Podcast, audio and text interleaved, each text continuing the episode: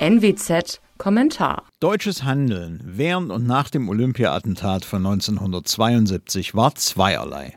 Dilettantisch und menschlich abstoßend. Politisch hat das Land bis heute zu wenige Lehren aus dem arabischen Terror von damals gezogen.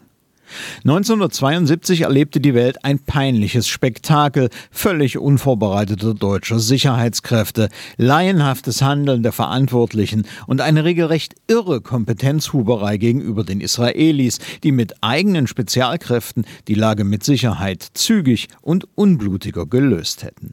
Die Welt erlebte außerdem borniertes Bestehen auf Fortsetzung der Spiele auch nach dem Massenmord und schließlich 50 Jahre langes Leugnen der Verantwortung des deutschen Staates.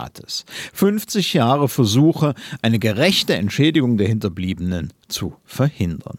Das alles nach der Shoah. Man kann die Bitterkeit auf der israelischen Seite verstehen. Politisch irrlichtet heute in Deutschland zudem noch immer so mancher vor sich hin. Etwa der bayerische Kultusminister, der tatsächlich bei der Gedenkveranstaltung am Montag sagte, der arabische Terror in München sei, Zitat, ein Angriff auf Freiheit, Demokratie und Rechtsstaatlichkeit gewesen, ein Angriff auf unsere ganze freie westliche Welt. Zitat Ende. Mit solchen Plattitüden verweigert man sich bis heute der ungeschminkten Wahrheit. Auf deutschem Boden geschah 1972 ein Massenmord an Menschen, weil sie Juden waren. Aus keinem anderen Grund. Das Kommando Schwarzer September tötete die Sportler nicht, weil es Demokratie und Rechtsstaatlichkeit hätte treffen wollen.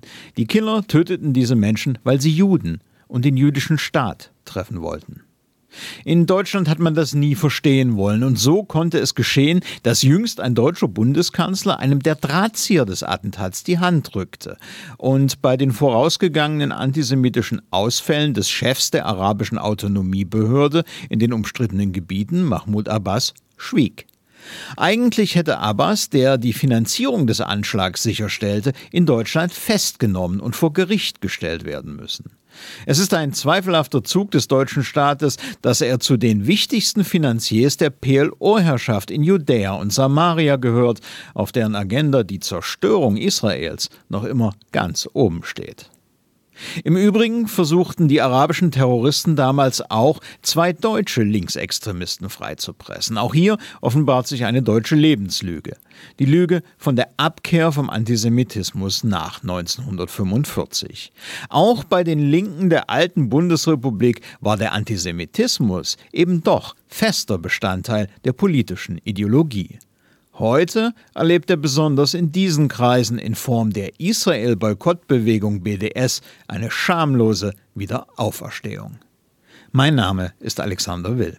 Sie hörten einen Kommentar der Nordwestzeitung.